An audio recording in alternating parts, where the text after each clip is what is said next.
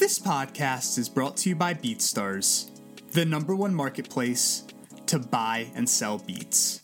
In this episode, our host DJ Pain One chats with music producer Illmind about staying motivated and innovative in the music industry.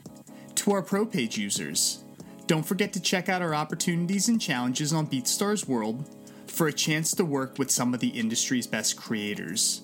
If you're not a pro page member, but would like to try it out, use the code PODCAST for a 30 day free trial. And of course, don't forget to leave us a five star review. Enjoy the show.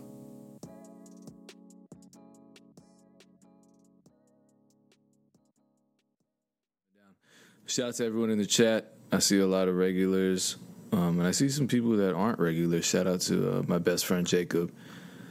Um, but you know, shout out to Bufo, shout out to uh, Cloud Nine, everybody else that's in the in the chat. Um, last time, actually, the last two sessions, I announced the Ozone uh, Nine Advance giveaway from iZotope. So we're giving away three copies of that and we already have the winners announced. So I'm going to announce them at the end of the session. I don't know if they're in the chat right now. If they are, that'll be cool for them. If not, they'll just get the the email um, with the free plugin, which is cool because that's a $500 plugin that they're getting for free. Uh, before I start and bring bring on the special guests, and yes, Bufo, this is live. Uh, a couple announcements. I, I think this is the official revelation of the secret beat tape. It's the Cosmic Wave tape produced by PR Beats. It's out now. Um, it's it's now streaming on all platforms. Check out the chat for the link. It's a complicated link that I'm definitely not speaking. Um, so just click on the link. Shout out to Sydney in the chat. And then also in terms of uh, all the opportunities that BeatStars has to offer its members, including the all new playlist submissions, live show opportunities, challenges, and more make sure to visit beatstars.world slash opportunities. Sydney's on it. She she uh, put that link in the chat before I even finished my sentence. So click on that link as well. Um, this is a platform that definitely supports its its users. Uh, without further ado, let me bring on our special guest, Illmind. How are you feeling, hey. sir? Hey, what's going on, Pain? What's up, guys? How y'all doing, man? How are you feeling? Shout out to everyone in the chat already. Um, and, you know, this is interactive. This is live. I know I, I, I tricked people last time because because last time I went on from Europe and we just couldn't figure out the time zones. But this this is actually live. Yeah, we are live, man. Uh, I see all the homies in the room. Bufo, best friend Jacob. What up, guys? Yo, let me let me start things off. Num- number one, appreciate you uh, coming on with us um, especially since this is anything for you, Pain. Come on, you already know. Yeah, but this is the second one within the last what six seven months, so that it's dope to have you on here. I know you're doing a lot. I know you had a kid. I know you're you're living the dad life. How is how has that changed things? It's, uh, I mean, it's amazing. It's amazing. It's incredible. It's surreal. Uh, every t- every time I see my baby, I'm like, I can't believe I made you. I helped make you. You know. Um, but soon enough you you will start you guys will start to see little little trinkets and baby toys in my studio uh, as you know um, as she progresses and gets older um, the house becomes messier and messier so that part i'm not really looking forward to but other than that it, it, you know a lot of diapers a lot of feeding a lot of no sleep but it's helped me to appreciate a lot of the things about life um, that I never necessarily really appreciated before having a baby. So um, uh, it's it's feels incredible. Are, you think she's going to become a, a, music producer or a creator somehow? I don't know. I don't know. I mean, I'm really gonna. My whole plan is to sort of try my best to expose her and introduce her to different things and sort of nurture uh, what I notice she really you know gains a passion for. And if it's music, it's music. That would be awesome. But um, I'm I'm actually really excited to kind of see what kind of you know creative or interesting things she starts to get into as she gets older. So it's going to be a lot of fun. Well, my best friend Jacob wants to know if she's inspired you on a musical level. A million percent, a million percent. Um, you know, I, I already know like as she gets older and she starts starts to speak. You know, she's only two months old. Um, she'll be two months in about five days from today. But as she starts getting older and she starts speaking and and I start noticing different things she's into, then um, you know, I, she'll have a direct impact on all of my decision making. You know, creative or business or life or just everything in general. Like I plan on spending a ton of time with her um, on on so many different things. So I'm, I'm like really really excited. And it looks like uh, this has officially been claimed as Blap Chat territory now. So nice, yeah. I see that's what's going on. I see a lot of the Blap world in here, man. I miss you guys so much, and shout to the entire BeatStars team, the MEC team. Um, you know, this is all of you guys, man. Like, I love talking to you guys, and, and I love, you know, to try to contribute where I can. So it's good to see a lot of you guys. I see a lot of familiar faces. A whole, whole bunch of blap going on in the chat. Yo, um, I read this tweet from Slop Funk Dust recently about a Beat Society event that you had. Something about Kanye West, something about Illmind blew Kanye West off the stage. what what's what's what went down that night? Oh man, I, I mean, I wouldn't say I blew him off the stage, but that was a really, really, really like life changing night for me. So, a lot of my OGs kind of know, uh, probably already know the story behind that, but um, uh, surprisingly, a lot of people don't. So, back in 2003, um, I got invited to perform at this producer showcase, which at the time was really like the first producer live showcase really in existence. I, I don't really remember necessarily back then any other sort of like ongoing live music producer shows or battles. And so it was called Beat Society. And I got invited to partake um, because of, uh, you know, the music that I was posting at the time on this music forum on undergroundhiphop.com. And the people running the show uh, reached out to me and they said, "Hey, you know, like you're a new kid, like new kid on the block. You know, you're starting to like gain a little fan base on the forums, and we'd love to give you a chance to, you know, come to Philadelphia and plug in your, you know, at the time, beat machine and keyboard." And play some of your beats. And, we have a special guest, Kanye West, that's going to be there. And this was bef- right before College Dropout uh, dropped. So it was Kanye West, oh my God, you know, Blueprint, you're an amazing producer, but we don't we've never heard you rap before. So this was pre Kanye rap, post Kanye as an amazing producer, Kanye. So I did the the showcase and it was amazing. Uh, you know, Kanye was there with his little ASR 10. I had my Triton at the time, and um, I was I didn't have any placements. I was just like I was a fucking kid, like and and for I guess the people really enjoyed what I was playing, and I got a lot of love that night, and it really changed my life because it was the first time that I got to play my beats for a bunch of strangers, um, let alone like doing that in person, like in this like real big club setting. And back then, at the time, like the Philadelphia crowd was very harsh, you know, very like, you know, hip hop, like arms crossed, like who's this Asian kid with these beats? Like I didn't come here to see him. I came here to see Kanye. Uh, so I, I, really had a lot to prove that night, and I was super nervous and and you know I, I pulled through and I, I did it, and it, it boosted a lot of my confidence in my music, and I made a lot of really great connects that night, and uh, it was life changing. So yeah, and Slop which is like one of the OGs. He's one of the first people that I met online that really started to show a lot of love on my beats. He was there and he's just always been such a huge supporter of mine since back then, man. That was that's almost like 20 years ago, which is insane. Um, and that was sort of like the beginning of okay, Illmind is like sort of here to stay. And you you were working with the Triton back then. I was. I was, yeah. For like a, a few, I, I was on the Triton for like nine months, eight nine months. I was on, and then I switched over to the ASR 10 like immediately after that. Oh, was that inspired by what Kanye was doing with the ASR 10? Definitely, definitely. yeah, ASR 10 is definitely a little heavier than the Triton. Um, it's not it's not that mobile, so I, I just respect that Kanye was hauling that thing around. It, it's damn near a car. Yeah, uh, you know what? Consequence was there, and I remember Consequence was helping him carry his keyboard in, which is crazy. Um, but yeah, he had help. He didn't carry that on his own.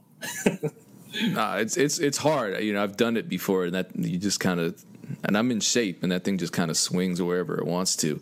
Yeah. Um, were you sampling with the Triton then? I know I know it had sampling capabilities. I was doing both. I was doing both. The the thing I loved about the Triton I learned a lot using that Triton because it kind of forced me to um, like learn how to play keys and sort of do, you know do the combination of like you know take a sample chop it up add drums but then also like layer like a pad or a piano so the triton was the first experience for me where i was able to like kind of do both um, without using a computer and like yeah i definitely like learned so much from using it and so this was this was all a result of you posting on the underground hip hop forum. Um, is, is, that the website that you met S1 on? It was. Okay. Yeah, I, I met a bunch of people on those forums. I mean, Slop, Symbolic One, um, Rook from Justice League, uh, Frank Dukes, who back then went by the name of Phase One, uh, M-Phazes, Decap, uh, Da got that dope. Um, so many of us, we kind of came from that same school. And then someone wants to know, uh, Sour Guy Gaming, did you try to stay in that mental space musically? So basically, trying to prove yourself every step of the way. Uh, they, they, are you wondering if I still have apply that to, to this day? Sounds sounds like he's asking if that yeah if that um, something that you used beyond, eh, you know, after you got placements? For a long time, that was 100% a mentality for me was trying to prove to other people, right? Like, I'm not just like this Asian kid from New Jersey who makes like hip hop beats. Like, I'm to let the music speak for itself. I'm to prove to you guys that like my shit is fire and I'm, I'm and and it's worth it. And you know, back then all my shit wasn't that good in my opinion like i feel like i you know all my shit sounded like you know jay dilla pete rock like Manny fresh timbaland knockoffs you know what i mean uh, i mean a lot of us sounded like that back then but i was very much still creating with training wheels i was very much still trying to look for a sound and um, building my confidence up but um, you know the longer i did it the more confidence I gained. And also with that confidence, the more I realized that it's this is less of a, a, a process of trying to prove myself to other people and more of a process of let me just do this thing because it's fun. Let me, you know, remind myself of like the reason why I started doing this and what got me so curious to make music. So it became less of a competition and less of like you know, trying to prove to everyone that I'm fire and more of this is super fun and it's a passion and I love this and like let me see where this goes. Okay, so to to continue to talk about um, that forum because you did meet uh, S1 there, and S1 recently tweeted about his first four song publishing deal, which actually took 23 major placements to fulfill. And it was even more complicated than that. I remember, God, I don't know how long ago, it was probably almost 10 years ago um, when we were in the same room out here and you explained the MDRCs. Uh, and just traditional co-publishing deals, and my mind was blown because I was under the impression that as a producer, if I get signed to a publishing deal, and it's a four song deal, all I have to do is get four placements and then I'm out.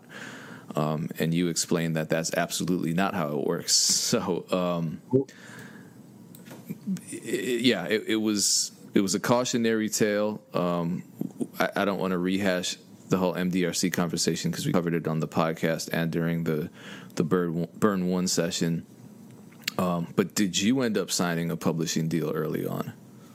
I did. The first publishing deal I signed was in 2010, I believe. It might have been late 2009, but definitely 2010 was um, the year that I signed my first pub deal, and it was an MDRC deal as well. Um, and it wasn't even for that much money up front. Um, and you know, to I guess to continue on like the the S1 story of he told his story. So a lot of people don't know this about my publishing deal story, but I had signed an MDRC 2010 for the bag, and it wasn't even a big bag, guys. Like it was like the type of bag where like oh wow like i can do this for another few months and but i need this right now because i'm like super broke right now did it and i literally just got out of that deal in 2015 you know? So like um 2015 late 2015 um was the year that i uh, made that i made an official team. So i had my manager came on board to start working with me jonathan master and then my attorney uh, vinny kumar both of them started working with me officially in 2015 and they were both able they were able to um, negotiate and get me out of that deal. And it actually worked out for the better um, but uh, if it wasn't for them I, I mean who knows where i would be in my publishing right now. I mean these things those horror stories you guys hear about producers signing publishing deals and 5 10 15 20 years later they're still in the same deal are all true. Um, and uh, luckily now most publishing companies are no longer offering those types of like slave deals um, because there's enough information out there and there are enough uh, attorneys that are representing producers that already know not to take those types of deals. So they're you know most uh, really good um, uh, entertainment lawyers are advising against signing those types of deals. So a lot of publishing companies are switching up their you know their their their methods and they're they're realizing you know what like MDRC deals are just not going to work anymore. Yeah, and I talked to StreetRunner maybe a year or two ago, and, and he had a similar horror story, and then he ended up signing a new deal, which was an admin deal. And you see admin deals. I mean, BeatStars now has admin deals available um, through Sony for their members. Is that something that you've um, ever entertained or seen being a better option? Yeah, definitely, man. Um, I'm definitely a fan of admin deals. You know, no two deals are the same. Uh, but my my criteria for all publishing deals, and I think this would help you guys, is whether it's an MDRC or a term deal, um, or uh, an admin deal, or a co-pub deal, or these are all fancy names, right? And and things can get very overwhelming and confusing. But my philosophy, and I think the most simple way to put it and to remember before you sign a publishing deal is this whatever amount of money that is given to you, all you have to remember is that you have to pay that back. So if you're confident in yourself that you can pay back $100,000 in one year, two years, three years, via your publishing uh, real estate, right, through your publishing, then that might be worth exploring, right? Let's say you have nothing going on. Let's say you're a brand new producer, but you like you your beats are fire and like you you want to sign a big publishing deal, but you have no placements and you don't necessarily have too many relationships or really too much going on. And then in comes this publishing company. They would never do this, by the way, but in comes this publishing company and they say, hey, new kid on the block. We really love your shit. We want to offer you a publishing deal for a million dollars, right? And that sounds amazing and life changing, which it is. Um, you have to remember that if you take that deal, you have nothing built up to pay that back. And you have to always remember that you're going to have to pay that money back somehow. Uh, and so if you put yourself in that type of hole, the deeper of the hole you put yourself, the more frustration, the more confusion, the the longer you're going to be stuck in these deals, um, and the more you're going to have to rely on the publishing company or other people to bring opportunities to you.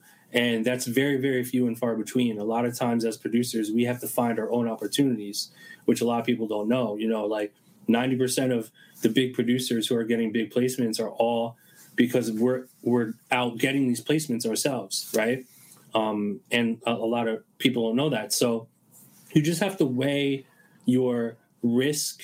You have to sort of do a risk assessment and say, all right, well, the more money these these people give me, the more deeper in a hole I'm going to be, and the the more difficult this might be to fulfill. So I'm always a fan of think about how much you're worth right now, right? Think about okay, how many placements have I gotten in the past year?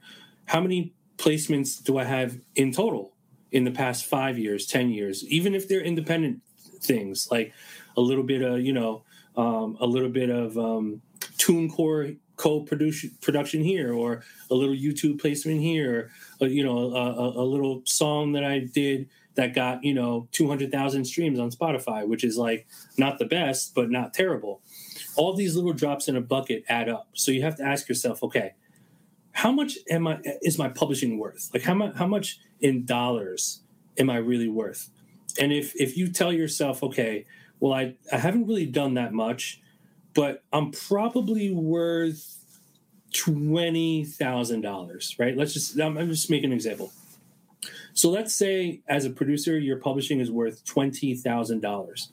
So the whole idea is that if you go find a publishing deal and you really overestimate and you feel like you're worth $20,000 right now today, um, I would be okay with accepting a publishing deal for half of that. So if someone comes in and offers you $10,000 up front, that's around the ballpark of something that you should explore.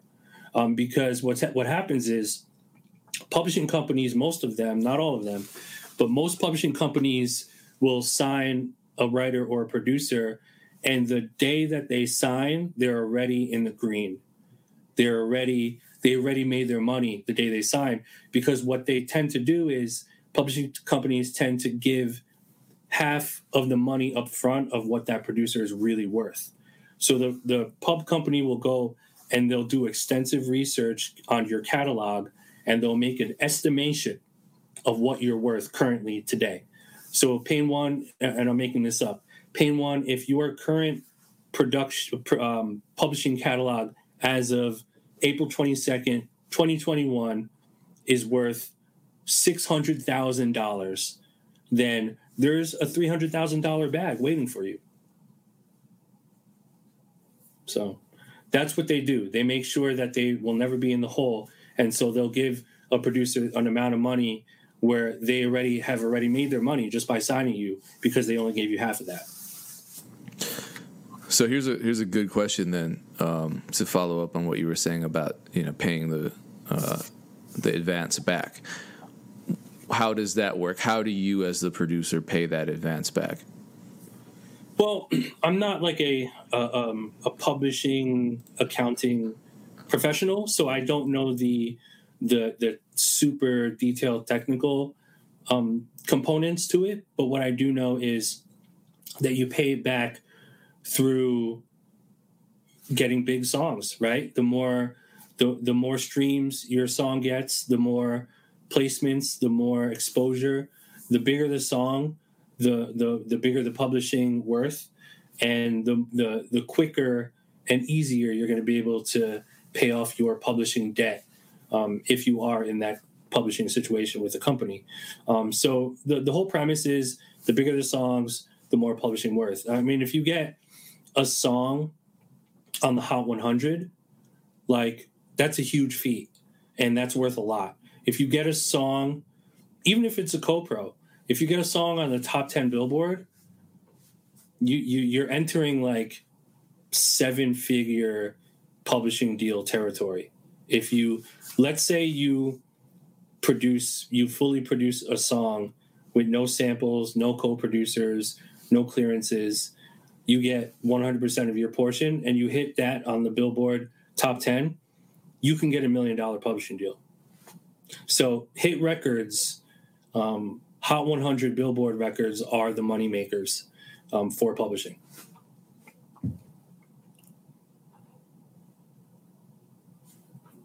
Asking about a, a comment you made that producers are really in charge of getting their own opportunities, getting their own placements, so forth. Um, the last time you were on here, uh, you told the story of how Lin Manuel Miranda listened to your album with Joell Ortiz and reached out via Twitter, which led you to working on the Moana soundtrack and also a whole bunch of other stuff like the the um, Hamilton mixtape and so forth. I want to go back to that um, album that that you did with Joell Ortiz. How, how did you build up relationships with rappers like him to the point that you're partnering on entire albums? You know what? It's um it's just a lot of like chain reactions over many years, right? Um the the Joell Ortiz, me, me and Joell really starting to get to know each other. I can trace if I can trace back the the the sort of relationship connections, I can trace it all the way back to 2007, right? So, and me and Joell did our album in 2015. So you're talking um, an eight year stretch, an eight years stretch of of of you know different human relationship connections that I had to make to get to that point. And then after the human album became Lin Manuel Miranda, which became Disney, which became oh my god, we're out of here. You know what I mean? Disney money. So 2007 i'll give you the quick version guys. 2007 i met i went to fader magazine uh, because my ex at the time right she was working there. I met this dude named matt at fader who worked at fader. Um, i don't know if you guys are old enough to know fader mag cornerstone. I went to the office i met this dude matt. He's like yo illmind. Oh you're a producer I manage this kid. Um, he sings, he raps, he's amazing. He's like 16 years old uh, or 17 years old. You know, I want to introduce you. He introduced me to him. His name is Jared Evan. I get introduced to Jared and we hit it off. I get to know him. We make a bunch of music. Everything's great. And then 2000, oh, was it 2010? It might have been 2011. 2011, um, you know, still working with Jared Jared creates an album with Statik Selektah called Boom Bap and Blues. So Jared calls me and says, "Hey," or th- this might have been 2013. I'm sorry, 2012. 2012. Jared's like, "Hey, I'm working on this album with Statik Selektah. Can you pull up? Um, I would love for you to help us mix the the the album." So I pull up. I meet Statik for like the second or third time. Me and Statik gets to build. This is when he was living in Brooklyn. I was in Brooklyn too. So then, as I'm leaving that session, in comes Joell Ortiz. Never met him before. I'm like, yo, Joell, I'm a big fan. This was like when Slaughterhouse was still like a thing. Uh, I'm like, yo, Joell, big fan. Um, I got some beats, bro. If you want to hear some. And this is me on my way out, him coming in. And he was like, yeah, play some shit. I played some shit. He's like, yo, this is amazing. Um, we hit it off and then we exchanged numbers. And then from there we just got to know each other. 2015 we decide to just do an album. So we do an album. That album gets into the hands of this guy lin manuel miranda who's the creator of hamilton on broadway the most successful broadway show of all time. Um, and then i end up producing uh, a bunch of stuff for that hamilton album. And then lin manuel a few months later calls me and says, "Hey, I'm working on this Disney soundtrack, this movie called Moana. I would love for you to work with me on this." And I'm like, "Fuck yeah, let's do it." So then I end up working on that. And then it even snowballs even more, and that was like 2017, right? So this whole thing getting to Disney, you can see the plaque right there. I have two, but that, that's the one for Moana Disney soundtrack. Um, that took 10 years to do that. Um, and, and, it was a lot of bobbing and weaving and, and, and jumping to different places to get to that point.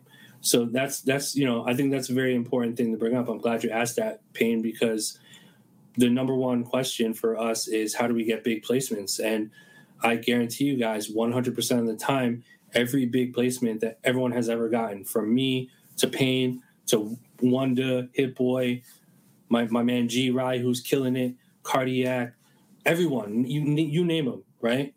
They have a crazy story for every single placement.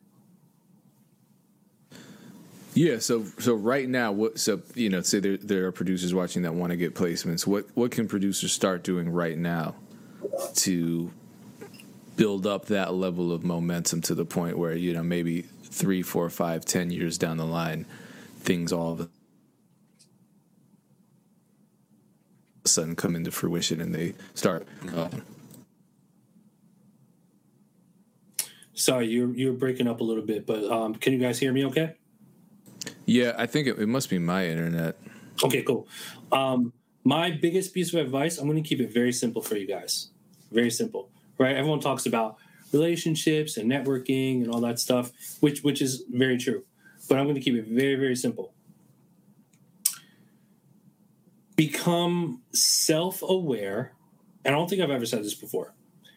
Become self-aware of your energy and how people um, how people react to your energy when you meet them right? And i think that's important because not all we're all different. We're all human beings. Some of us some of us have we none of us are perfect.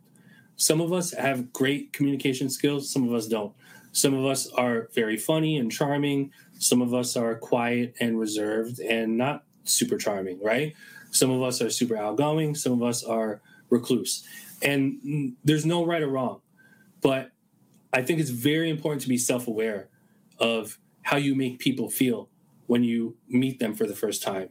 Because the thing that's going to increase your chances of getting from one person to the next person to the next person to the next person is how you make people feel right? And i'm talking about how you get from jared from from fader magazine to matt to jared to Statik to Joell to lin manuel to the rock disney. It's how you make people feel. So i would say step number one is try to become self-aware of how you make people feel when you meet them. Um, and uh, i think that's extremely extremely extremely important. Um, and the second thing is to have faith in the path right? Have faith in the path. When i met jared in 2007 i had no idea that disney was in my cards 10 years later. No idea. I didn't know. I didn't care. I wasn't thinking about it. And i shouldn't have been thinking about it because if i was thinking about it i probably would have made the wrong decisions to get there i probably would have ended up overthinking stuff or trying you know altering my own destiny in a way um, where it, it it was uh, detrimental instead of helpful.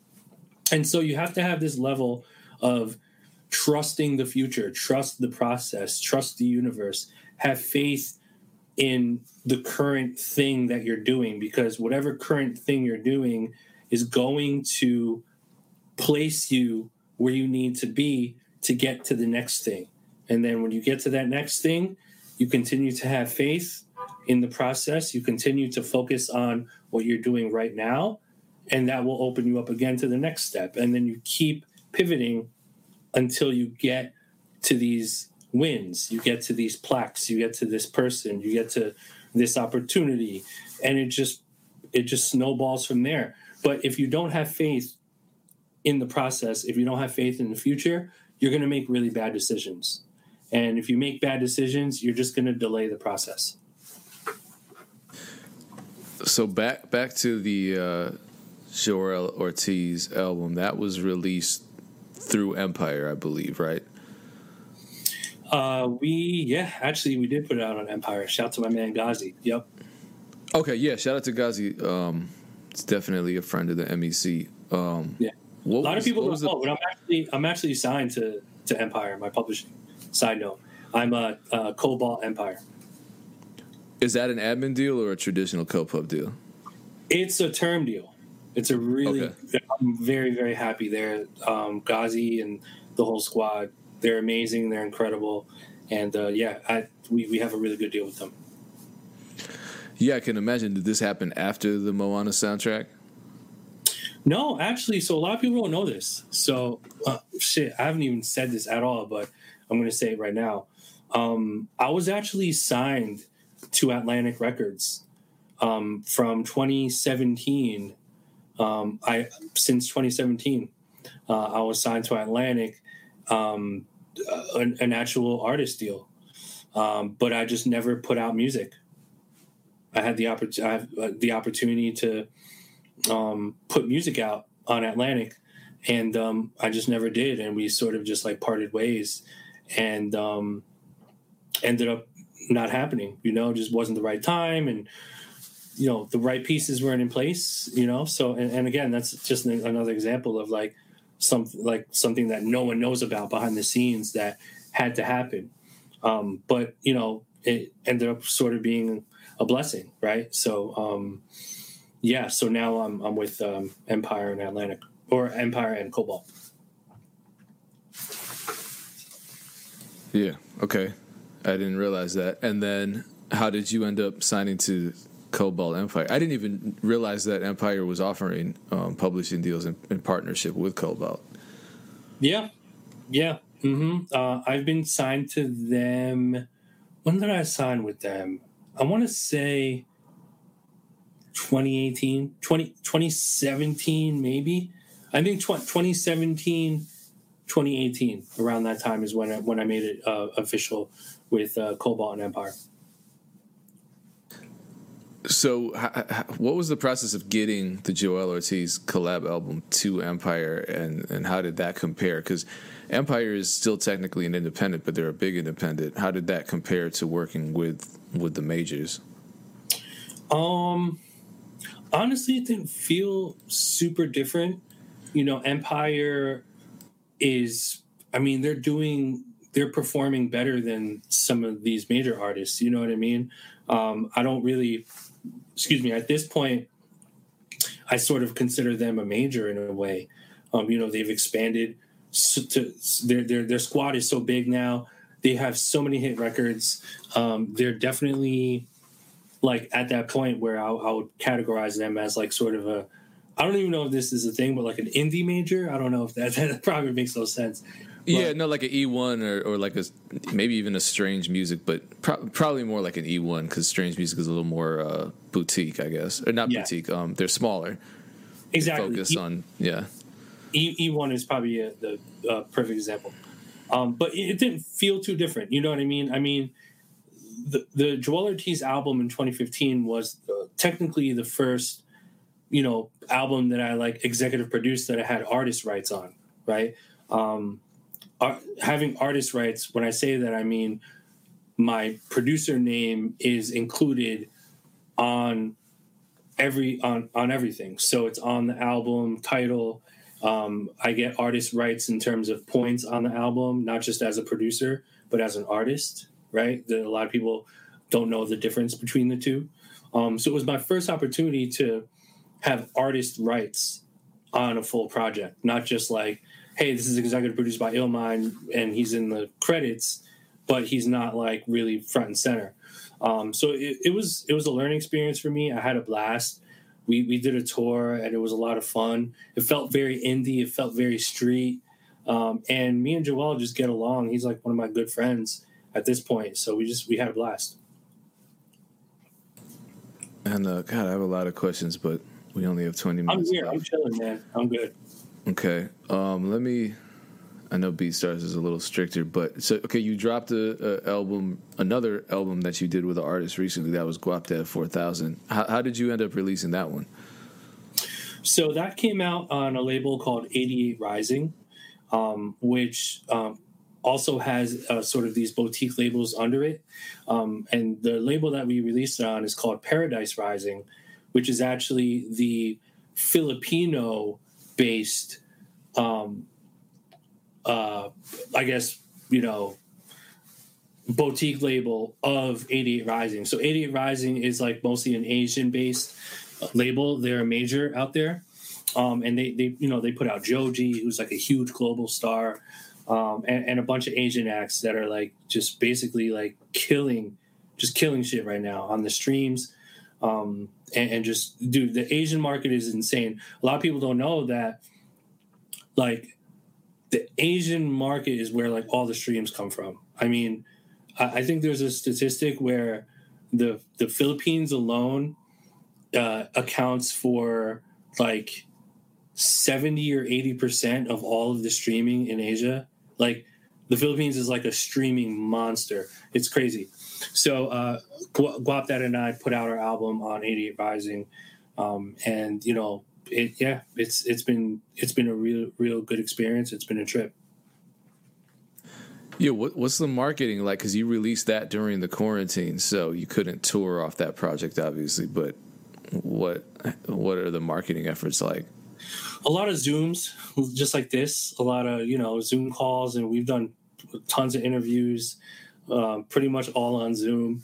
Uh, and when Guap had come, he came to Jersey, and we had an Airbnb out there, and um, we filmed a lot of content while he was out there.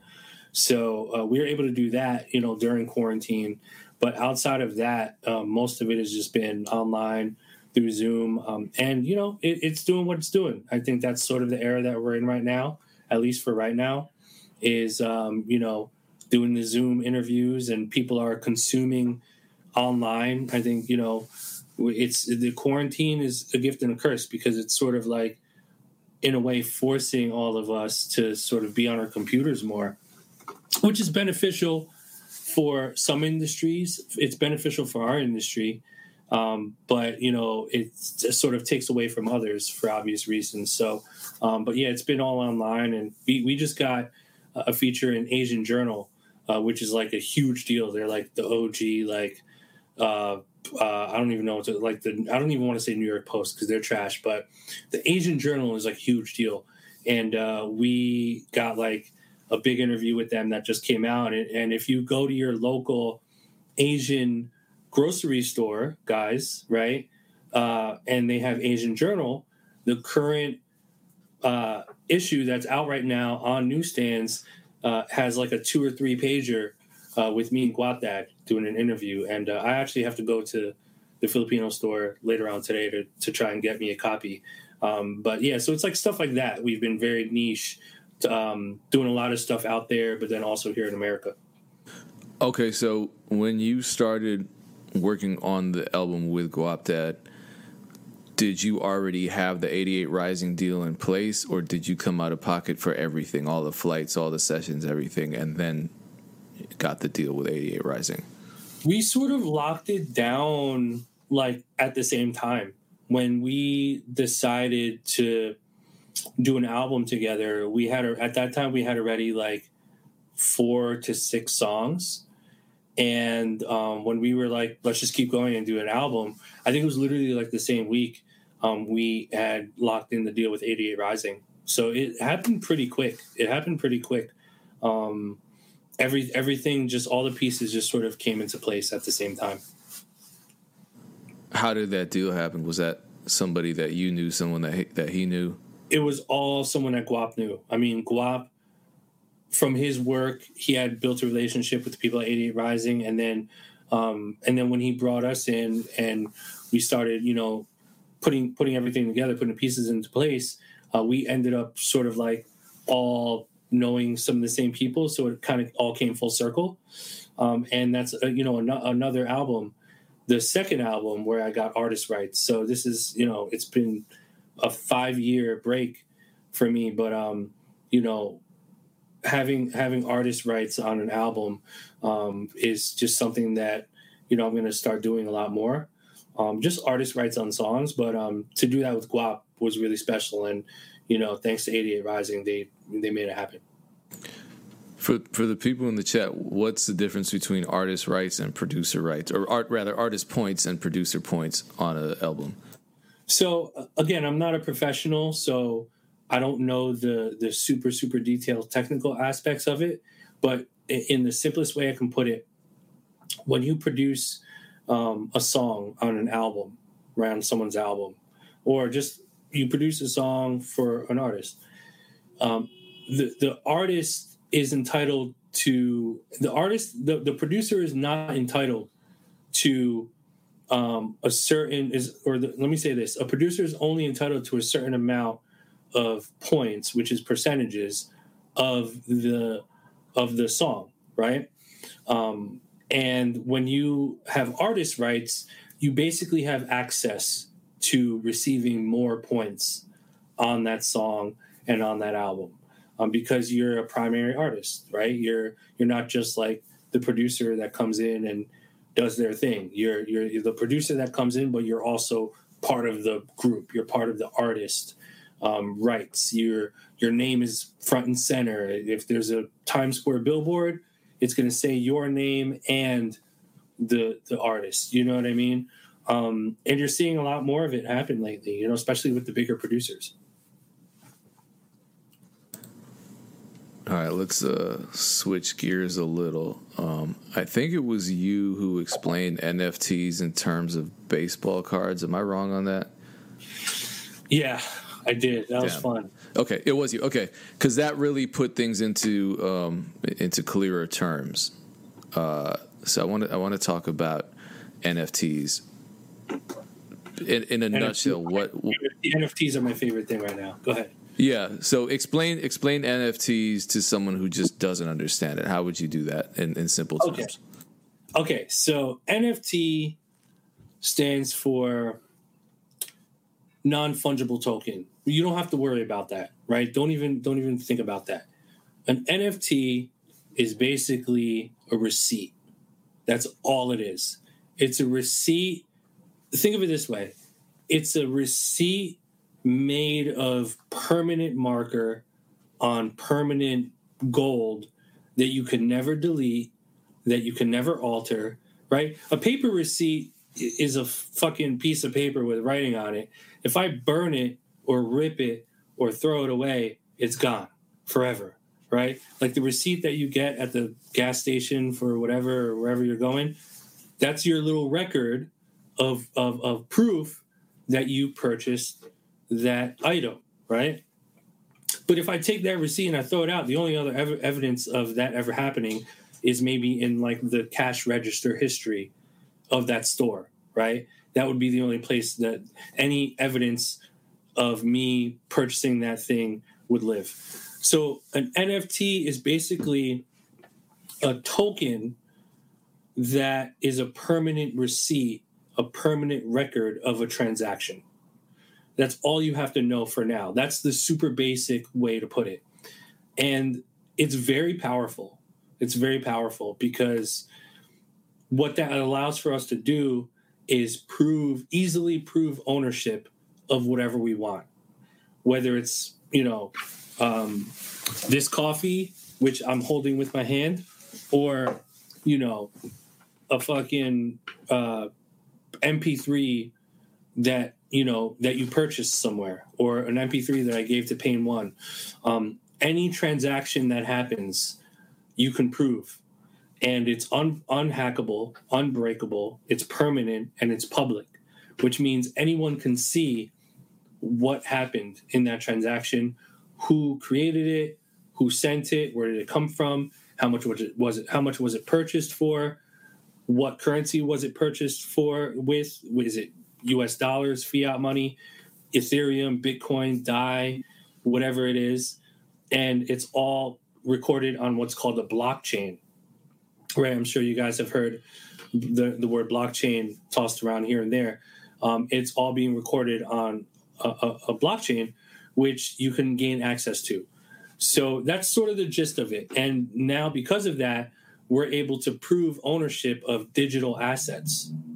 That's why NFTs are blowing up and the art world is blowing up, and you got people dropping NFTs because it's proving ownership. And when you can prove ownership of something from a trusted source, the value of that thing maintains value. You can guarantee it's not a copy, right? Um, even if I send the same MP3, you know, if if I if Pain One acquires an MP3 from me for some crypto, and it's on the blockchain, and we can prove that he is the true owner of that MP3. And then Pain One accidentally shares it with a friend, and now they have the same MP3. Even though the file is completely identical, the friend with the fake MP3 or the duplicate MP3 has no way of proving that they own that MP3. Only Pain One does. So because Pain One can easily prove that he owns the real version, Pain One, Pain One's version is more valuable, which means that he can resell it for for the amount that it's worth because it's the real version. Does that make sense? Uh, to, to me, it makes sense. Hopefully, it makes sense to others. Uh, I recently had Burn One on as a guest, and he believes that NFTs will disrupt the music business and empower producers. Um, Absolutely, I think I think NFTs are going to disrupt life. Mm. It, it's it, the the non fungible token receipts living on a blockchain is going to be part of everyday life. I'm going to predict this to happen before the end of the decade, but I would say as early as 24, 2025, maybe even earlier. Um, I believe that um, non fungible tokens will run the world. Uh, grocery stores, um, you know, proving it's going to be a way to prove purchases, to prove where we were, to prove where we are, to prove everything. How do you think that's that's going to apply to the music business specifically for producers? How is that going to change our standing in the music business? I think in general it's just going to help. It's going to help to it's just going to help to prove stuff, right? Whatever that means. So if I need to prove that that's my sample and I composed it, I'm going to be able to without any doubt, without going in, without having to take legal action or without having to, you know, pull up stems and show you that I made this beat, you know, and that you stole it. Um, so I think it's going to protect us in that way. Exactly what Mix, uh, Master Mike said in the chat prevent fraud. Um, I think it's going to definitely help do that. Um, I think it's really going to just help to prove what we need to prove, right? Whatever that means. Uh, let's talk more about that. Um, so it's it's hard to keep up with you, honestly, because you're an early adapter of a lot of uh, of a lot of emerging technologies. Um, and NFTs are one thing, and now you've embraced, and a lot of people are talking about AI in the chat, you've embraced artificial intelligence, but you've also combined that with NFTs. Talk about swirl loops and, and what that is. Yeah, so I very, very low key started to an experiment and I created an NFT which is not on sale. There's one that's like low key on sale on Foundation, but I haven't officially released them yet. And so I created these AI generated sample loops that I programmed um, and uh, each one of those loops is associated with uh, a graphic image, uh, which is a combination of colors and movements. Um, they look like little hurricanes. Honestly, they're just they're hurricanes, um, and they're called swirl loops, and uh, they're one of ones, and you can only get them uh, through the NFT market, right? So I haven't released them yet. Um, I will release them at some point, but it's just a fun little thing I wanted to do.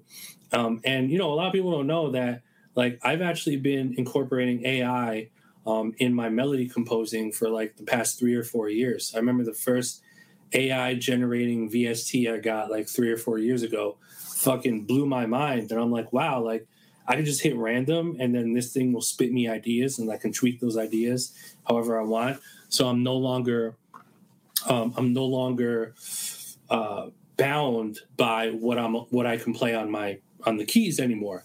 I, I have access to this whole palette of ideas, um, and so that's uh, actually what's been what's helped me for the past three four years. What's helped me just crank out so many ideas is because I'm incorporating AI technology into my melody compositions, right? And then I'm taking those and I'm I'm fine tuning them. I'm moving notes that are incorrect, and then I'm doing that.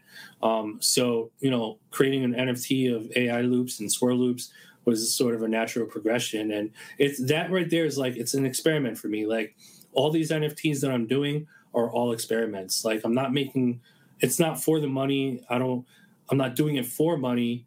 Um, it, it's all for let me do this thing and disrupt a little bit and see what happens and see if I could come up with another, you know, thing that we can all maybe try. You know what I mean?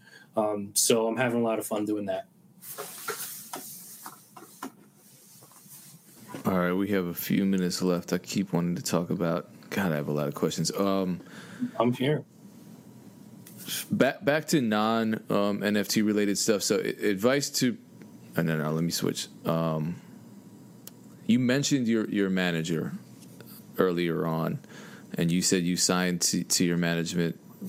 Uh, what what year? It, it wasn't it wasn't too long ago. It was like 2014, 2015. And that's that's with same plate management. Uh, yes. So, in your experience, what does a producer manager actually do? So, from my personal experience with John, um, I think the manager's job is to, well, it depends, right? I think it depends on the relationship and it depends on what the, I'll just call it client. I know it sounds like kind of stupid, but whatever. Like, it depends on what the client is, the client's expectations are, and what the manager's expectations are. Some managers are are um, everyday personal managers. Like, hey, you have a meeting at 3 p.m. Don't don't forget. Or, hey, remember, you know, uh, we're going on tour, blah blah blah. You need to get this, this, this. You have to call this person. Or, hey, did you send those files for blah blah blah? Right. That's like an everyday manager, like a almost like a babysitter. No offense, but like someone who's who's managing your everyday. And then you have like a, more of a business manager where they're making big phone calls, they're representing you um, for for important things, big things. They're putting big plays together, and that's you know a different sort of functioning manager. And then you have other managers that do a little bit of both, right? So my relationship with John is very much him making big calls, right? Like he's not like micromanaging me in terms of like my everyday. So he's not like, hey, how many beats did you make today? Or hey, swirl loops, I think you should add this or change this or what, you know, format should we put this in, blah, blah, blah. Like, luckily, a lot of that stuff I do on my own. I like to do on my own.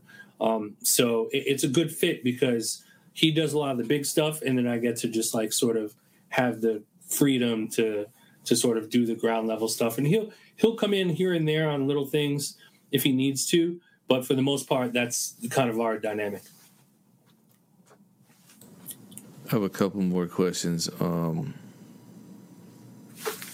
you, you recently tweeted it that it seems like the ones who over strategize everything end up not really doing anything, and the ones going with the flow and not overthinking it are actually seeing progress. Um, you make samples, you make drum kits, you make beats, you run a mentorship program, you develop a course, you stream, you have a podcast, you run. A, you were running an auction site you're marketing yourself. You have apparel, apparel. You've toured. You have NFTs. You have your own cryptocurrency. Um, how much? How, how how do you structure all of that? Do you ever feel spread too thinly, especially if you're just kind of going with the flow and not necessarily overthinking it all? How does that work out in day to day life for you? Man when you say all those things in one sentence it just it makes me shiver a little bit because i'm like like what what am i i'm crazy. What am i thinking? Like how am i i don't know man. I honestly don't know the answer. Um i tend to jump into things that feel good. I jump into things that feel fun. Um i if i feel physically and mentally overwhelmed or exhausted i tend to pull away so I think for me, at least what works for me is I I tend to take action as quickly as possible on things that feel very exciting. Because I know that you know it's a 70, 72 hour rule right? This is what drake talks about but this is a different version of what drake was talking about. The 72 hour rule basically is if you're excited to do something right now and you don't take action 24 hours later, you're not going to feel as you'll still be excited, but you're going to kind of forget about it a little bit. You're not going to be as excited. 48 hours later, you're going to be even less excited about it. 72 hours later, you're going to completely forget about it, right? So I'm sort of the type of person to take immediate action on things that feel great. Let's put a cryptocurrency together. Fuck, let's go. Who do we call right now? Um, let's put together AI loops, call them swirl loops, and start pushing the button on that. Let's go. Let's do it. Let's start now. Put out a sample pack, Alorium NFT. Fuck, that sounds crazy. How do we? Let's fucking finish this in the next, you know, three hours. So that's the type of person I am. So that's helped me to be able to execute all the things I'm able to execute. Now, not everything works. None of it's flawless, um, but it's not meant to be. Uh, you know, I think I'm I'm I'm a fan of jumping into things that feel good, feel right, trying them. Not everything's going to work. Some things will work, some things won't. The things that do work, you keep putting energy into. The things that don't feel good anymore or just don't seem to work or just feel more stress stressful, um, I tend to pull out of more. Um, and kind of where I am right now is sort of the result of it all right? So I think it's a delicate balance. I think everyone functions differently. Um, obviously, I have a baby now, so I don't have the same luxuries I did of just like, hey, I'm going to LA or hey, I'm going to see Pain One for a week. Like, I can't necessarily do that without having to pre-plan a lot. But outside of that, um, I think you know approaching things in that way um, is super helpful. All right, just just a general question to end things, and I appreciate you staying for the full hour. Um, what else is happening this year? What's what's what are you working on right now that you're excited for? Man, oh, so much. So, uh, right now the focus is my baby, and then so I'm not really making that much music, but I'm going to start soon. So, one of the big focuses right now is my Black coin. Um, hold on one sec. You good? Oh yeah. Um, you right? Just one second, guys. Sorry. So, one of my big, big priorities right now is my cryptocurrency, my Blackcoin. Uh, so, it's out. If you guys missed a memo on that, the Blackcoin is available to purchase right now. Um, it's on my website, illmindproducer.com. It's all real, it's real money. It lives on the Rally token, uh, which is under the ERC20 uh, Ethereum, so it's on Ethereum, uh, and um, the whole point of the token is for you guys to be able to purchase exclusive things from me right? That's the whole purpose of it is so you guys could participate in my economy. You guys can share coins donate coins trade them um, and spend them on different things that i offer. Right now i'm offering sort of a small menu of of things. You can purchase an Illmind beat. I haven't sold a beat to the public in eight nine years. Uh, and it's the first time I'm doing it.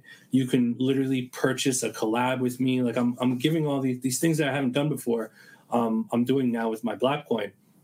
But what I'm really excited about right now is um, working on an actual storefront where you can just like to the website and you can literally click what you want and check out using my coin which is super, super, super game changing. Like for me at least, and I hope it is for you guys. So again, I'm just going to continue to to give as much as possible to inspire you know you guys and and and create this sort of economy where we can all sort of share ideas, thrive, network with each other, and and build as creative people. And that's what I'm doing on Twitch. Um, Twitch is another thing I'm working on.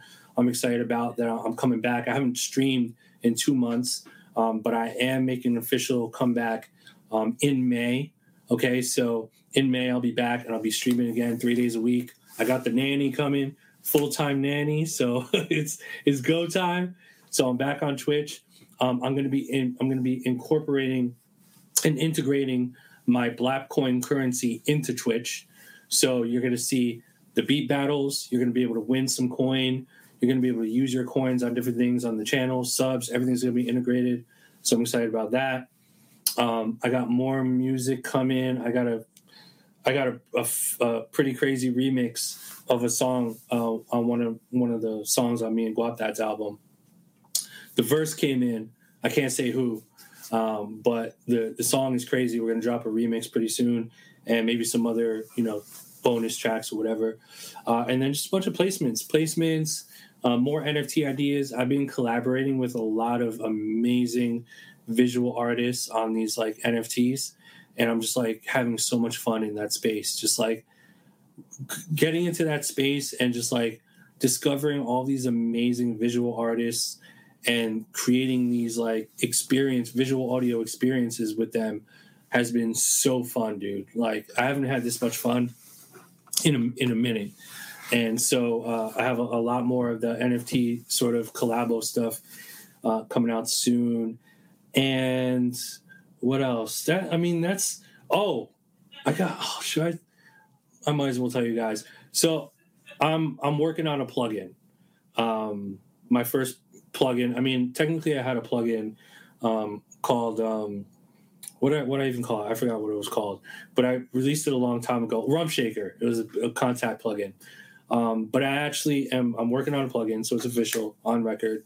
Um, I can't say what or what it is or when, but I'm working on it, and it's so sick dude. Uh, and for the record, it's not a you know tape machine type fucking you know plug in. Like it's not like a sample. Run your samples through this.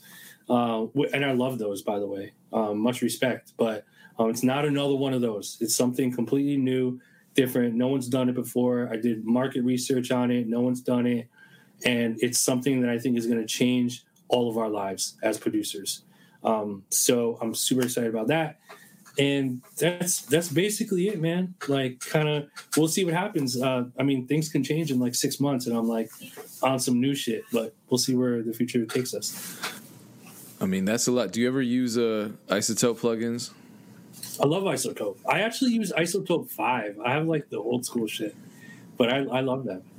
Well, this is a good segue then, because I'm about to hook three people up with iZotope ozone 9 advance. I don't know how many of them are in the chat. that? i need that. I need that shit. Yeah I, yeah me too. I don't even have it but i'm giving i'm giving three of them away. Um, i do have rx8 rx8 is amazing. Shout out to iZotope for that. But um, the three chat participants who won this based on everything that happened over the last two weeks are number one rock five number two Cloud9 Music, number three, BK Anderson. So shout out to all of them. Um, I know some of them are, all of them actually are BeatStars users, so they're going to get inboxed with details on how to claim their prize.